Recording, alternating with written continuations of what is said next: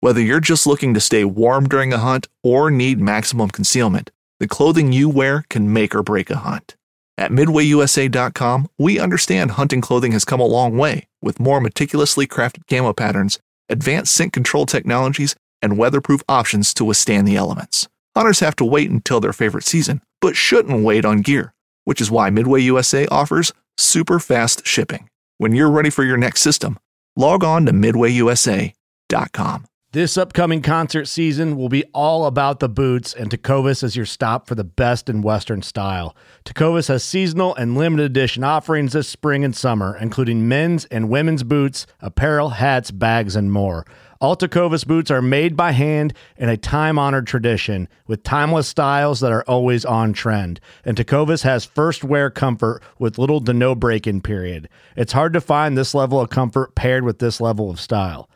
Stop by your local Tecova store, have a complimentary drink or two, that's WCB style, and shop new styles. The smell of fresh leather and friendly staff are at your service. Many stores even have leather custom branding to make your boots truly personalized. And with regular live music and events, there's no in store experience like it. If you can't make it into a store, just visit tecovas.com. That's T E C O V A S.com. They offer free shipping on all boots, as well as free returns and exchanges, and ship right to your door. Go to tecovas.com and find your new favorite pair of boots today.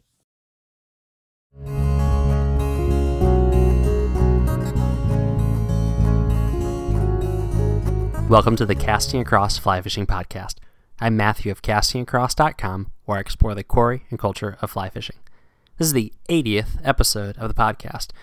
80 is not a number to get too excited about. However, it's a nice round number, and I am thankful that I've been able to do this for 80 weeks and bring weekly podcasts talking about fly fishing and fly fishing miscellany. I mean, this is the quarry and culture of fly fishing. I was talking with another author. Well, that's a little bit of an overstatement to say another author. I was talking to an author, and uh, we were just discussing how there's a lot of good fishing writing, talking about how to fish and and and uh, what fish like to eat and things like that. But that what we like to go back to over and over again, with whether it be an article or whether it be a book, is things about the entire experience because you might not catch that fish but you were in the river, you were driving to the river, you were tying the fly on, you were having a conversation with a friend over the fire, and those are the things that we can always relate to. The fish might not always be there, the number of fish, the size of fish, those experiences are always there. And so hopefully you can appreciate that. And if you've been listening for 80 or 50 or even five episodes in, then uh, hopefully you can appreciate talking about the quarry and culture of fly fishing. So this is the 80th episode of the podcast. And as I've done every rounded to the 10 episode, I interact with some emails, with some comments on the website, with some chirps on social media. So I'm going to get into that right now the very first thing that I wanted to read was from John. And John responded to an article that I wrote called Closing Down on Opening Day. And the gist of the article was that I kind of steer clear from trout fishing on opening day, especially in popular areas. Now, I used to live in Pennsylvania and I used to live in south central Pennsylvania. And so any place where a fish may have been put any time in the last month was just a madhouse on opening day. So that's my frame of reference. I know there's other places like that. You know, that uh, YouTube video where there's all those people in this village and they're surrounding this pond, and as soon as the bell goes off, everyone charges in and just stuffing fish into their pants and things like that. Some of the places I lived were like that, only with uh, Zebcos and uh, bass boats. But anyway, this is what John has to say. He says, Opening day is all about the tradition. Best part are the heart stopping, artery clogging breakfasts. Sadly, this is not happening in my state this year, and for good reason. One thing is for sure if you walk 20 feet from the bridge that they use as a base for dumping the trout, you will find quality fishing without the crowd. In this day and age where kids would rather look at their phones or computers all day, opening day is, sadly, one of the few days you will see kids fishing with their parents. When I was a kid, before computers, cable TV, video games, etc., opening day was equal to Christmas in anticipation and participation. We could not wait to get out for that 6 o'clock opening bell. Tackle and fly shops need the opener to feed the cash register. We did not have much ice this past winter, and the shops are in tough shape. May I have an old fart in the minority, but I would vote that states continue to opening day, even if only for those of us who like to remember when. John, that was an excellent comment and a great post and a good kind of counterpoint to the point I was making.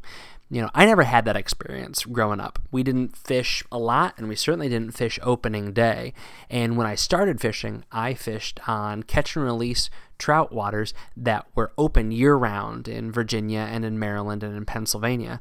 And so I never really thought about opening day. It was never a thing, but for me, it, it was an inconvenience. I was used to fishing all throughout the wintertime and into the early spring, and then all of a sudden, these places that I like to fish, and I had a little bit of solitude because it was had been pretty chilly all springtime.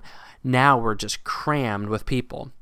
But I think I'm in the minority. My experience is not normal. Um, and I need to remember that. I need to remember that what I see is not what everybody else sees. So, as John shared, there is that tradition for those who lived on streams that maybe either had a, a stocking program or even just had a state that uh, didn't have year round fly fishing or fishing, then opening day was a special thing. I can imagine. I know how excited my kids get about thinking about a fishing trip that's maybe only two days away, uh, and they, they just can't wait for it.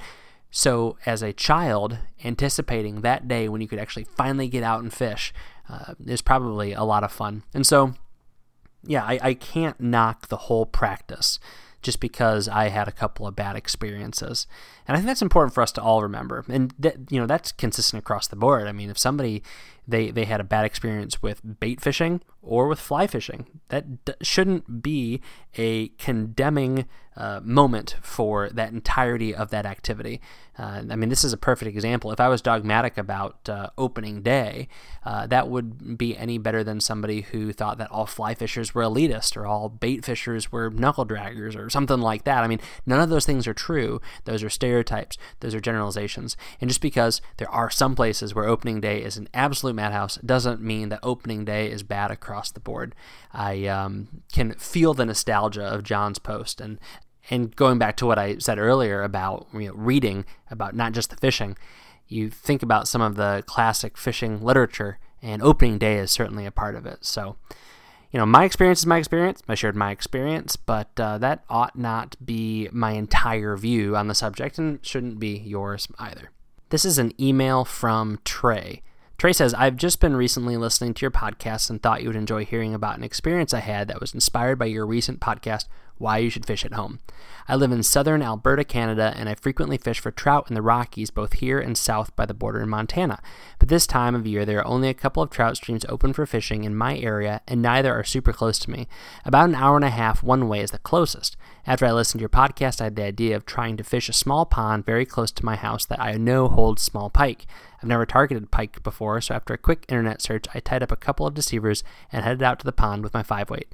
I had an awesome time targeting and catching a couple of small pike on the fly. It was a great experience, even though the pike were small. I learned a couple of things from them, and it was great to get out and try something new so close to my home. Thanks for the inspiration and keep up the good work. Well, Trey, thank you for that story. That's awesome. I mean, you know, I, am glad that I spurred you on to do something. That's really what I intend for the podcast and the website is for you to take uh, one little piece of, of what you get from what I say or what I write, and then you go and build something from it. And so that's awesome that you're able to get out. And, you know, pike are nothing to sniff at, even small ones. I mean, here I get into pickerel, and pickerel is absolutely the same shape as a pike, but it certainly isn't the same in uh, power and in difficulty to get into. But they put a bend in a fly rod. They will, a, a pickerel of a certain size will fight the same or harder than a trout of that same size. And uh, just because they are kind of stinky and slimy and all those things doesn't mean that they're not a lot of fun. And so I'm glad you got into those fish. I'm also glad that you were able to kind of turn it into a little adventure. I think that's a lot of fun. I think that's what a lot of local fishing is. It's adventure. Whether you have found a pond that you've seen this, you know, giant goldfish somebody released a few years ago swimming around in it and that becomes your Moby Dick, that becomes your quest or it's a really small creek and you just want to get something out of it just to confirm that there's fish in it. Um, all of those things are a lot of fun. It's what you make of it. That's uh, an article I think I wrote uh, last week about finding your water, and uh, that was kind of showcasing me using my five foot nine inch one weight that I talked about. But that's how I've been using that rod, just exploring, trying to, just trying to find fish, not trying to find a fish, not trying to find a fish of a certain size or a certain species, but finding places where there's water and just seeing what's inside of it. And uh, a one way it's great for that because a lot of the water around me in very developed part of New England is small. The things that haven't been uh, paved over or channelized and turned into um, retention water, you know, a lot of the wild water is very, very small. And so it's a quest and it's an adventure and it yields very, very small fish, but it's a whole lot better than doing a lot of the other things I could be doing. I'm outside and I'm fishing. But all those things, I would say, are not as exciting as Trey's story of catching pike in Alberta. So, never been to Alberta, never caught a pike on a fly rod that I that I am aware of. Um, but uh, thanks, Trey, for sharing your story and uh, keep at it. Here's another email from Quinn. Quinn says, First off, thank you so much for all you do with your website and your podcast. I read your posts and listen to your podcast on a regular basis and get a lot of information from both of them. I wanted to quickly ask you a question about forest fires. A couple of years ago, there was a pretty big fire up at a place where I fish regularly, and fishing hasn't been the same since. In fact, I've been up there a few times and haven't even seen a fish in the river. Do you know if that river will ever recover? And if so, about how long does it take? And what all goes in the process for it to recover? Thanks again for all you do and hope that your family is doing well through this COVID trial the world is currently in. Well, thank you, Quinn. We are doing well, and uh, except for one thing that I think I'll talk about next week. But everyone's cool, everyone's fine. But uh, I do want to bring up something that's happened because of the um, the coronavirus and the quarantine. But so Quinn has a great question about forest fires. So I want to preface this with the obvious point that I am not a biologist of any kind. I have spent a lot of time in and around conservation and around kind of forestry, fishery stuff, and I read it because it feeds into my passion for fly fishing. But this is only kind of an amateur minus uh, opinion. But the bottom line is when it comes to forest fires, is that there's no one story and there's no one situation because every fire is different and every ecosystem is different. So, for example, if you have a heavily spring influenced creek. That creek is going to have a lot of thermal protection.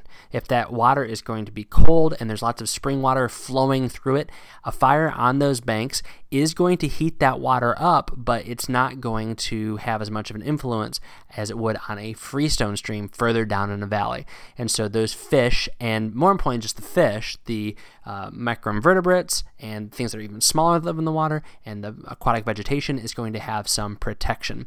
Uh, furthermore, that a stream like that is going to have a lot of protection because it doesn't require streamside vegetation, a riparian buffer, to stay cooled off. So you have a freestone stream. It depends a lot on the shade that it gets, especially in its lower reaches, of those streamside trees and shrubs to keep the water cool in the summer months and support not just the fish, but the things that the fish feed on. And if a fire moves quickly, then it can blow right through uh, over a stream. And actually, in those situations, you have all that ash going into the stream, and uh, the chemicals and minerals and whatnot that comes out of ash can actually stimulate a big bloom of plants and algae and things like that but you have a slow moving fire and you have a river that doesn't have a lot of protection because the water is warmer and you are going to have damage. It is going to heat up the water significantly. It's going to kill what's in it if the fish or other uh, animals don't have an opportunity to migrate upstream or downstream. And there are situations where it really does scour out because of heat the river.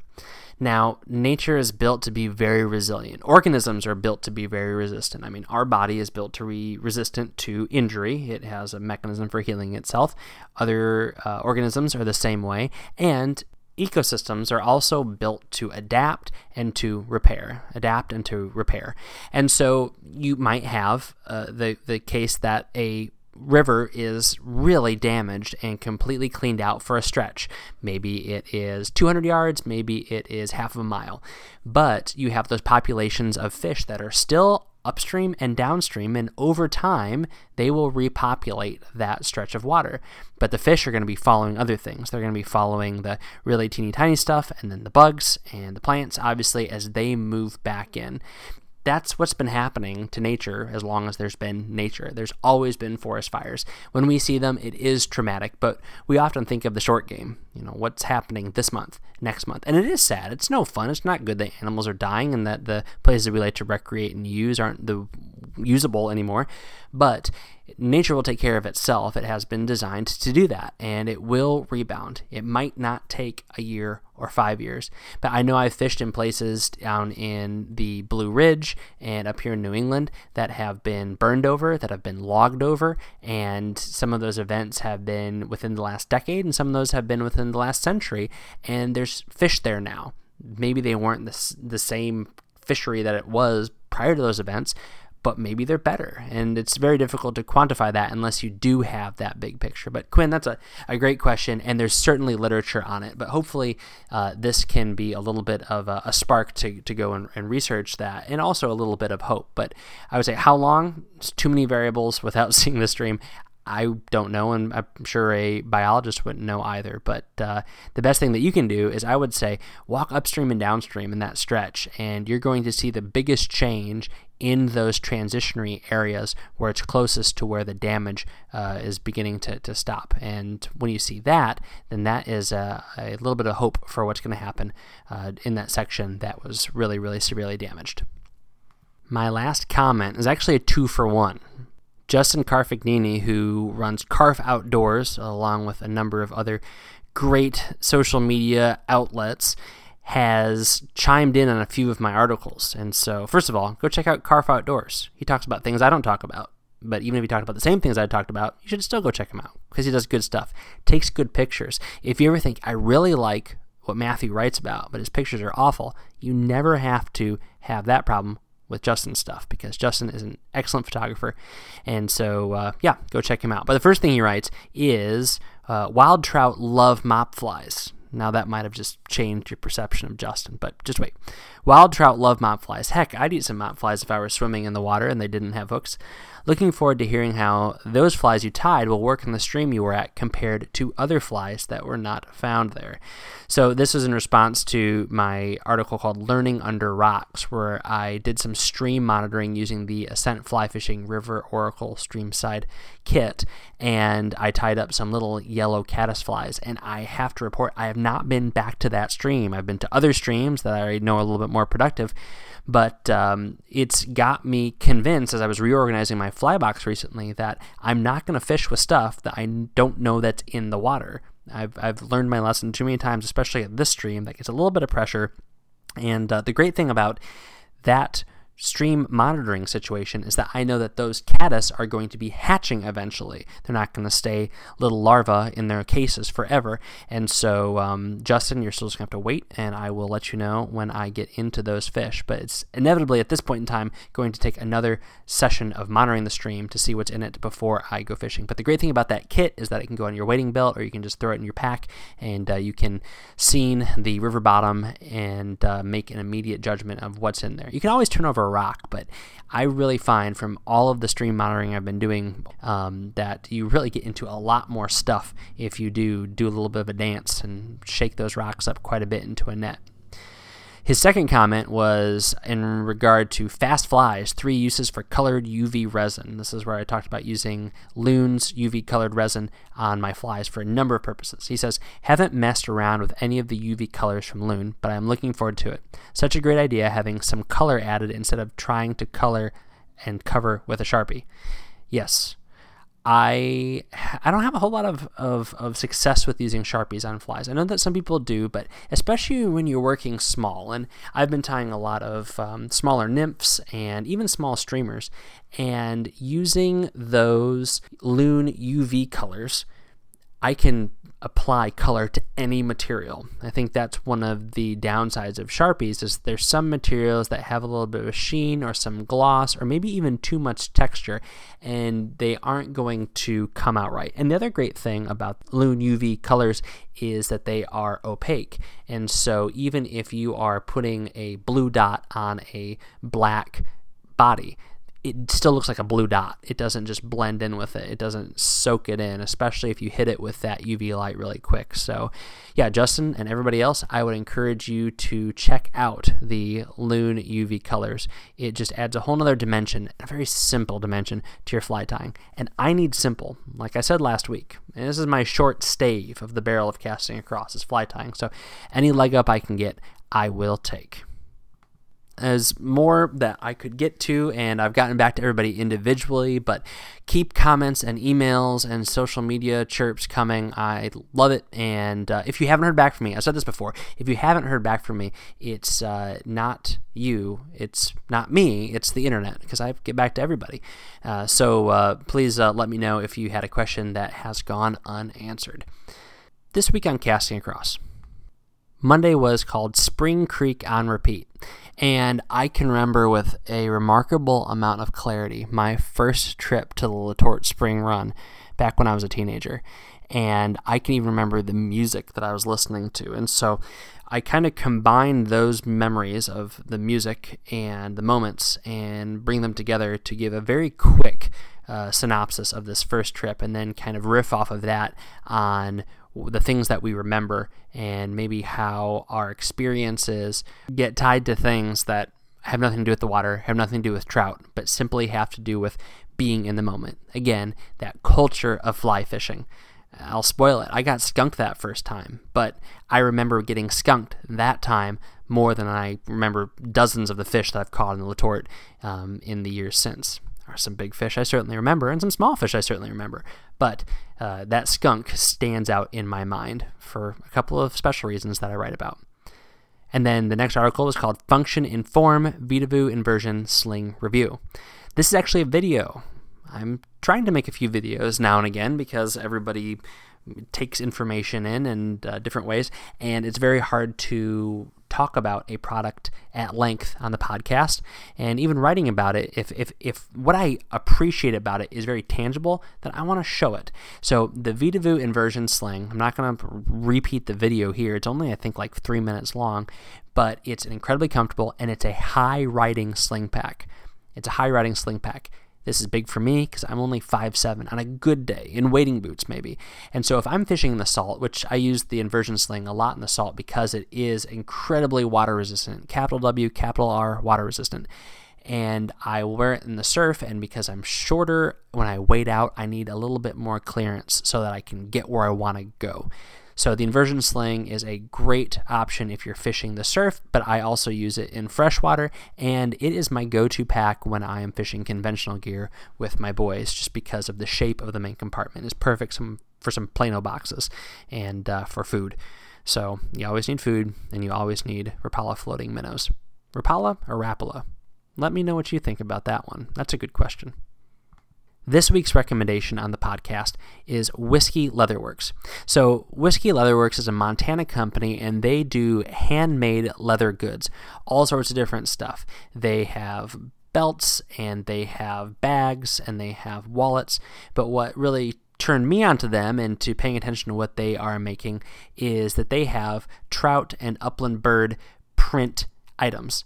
They have little journals that have straps with trout themed prints. They have leather belts with trout and bird prints on them. And then they have flasks that have uh, Sightline Provisions badges on them. And uh, Sightline Provisions is another company that does some awesome stuff. Edgar does great work in conservation and for the industry. But they partnered with Whiskey Leatherworks, and so there's some really, really good stuff. If you need a gift for somebody who fly fishes, uh, a graduation gift maybe this time of year, or maybe Father's Day, definitely check out Whiskey Leatherworks. Some really, really cool stuff. And it's not just for fly fishers, there's some things that are just standard quality, everyday wear gear. I will put a link to Whiskey Leatherworks in the show notes of this podcast on castingacross.com. Thanks for listening to the Casting Across Fly Fishing Podcast. Please subscribe in your favorite podcast app and rate the podcast in iTunes. Then head over to castingacross.com where you'll find more info on this podcast and three posts a week on the people, places, and things that go into the pursuit of fish.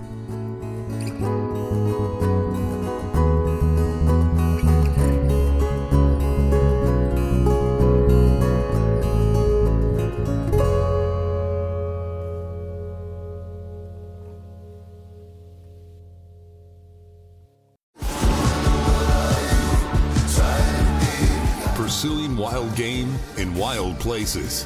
Tune in to HuntStand Presents Saturdays at 8:30 p.m. Eastern.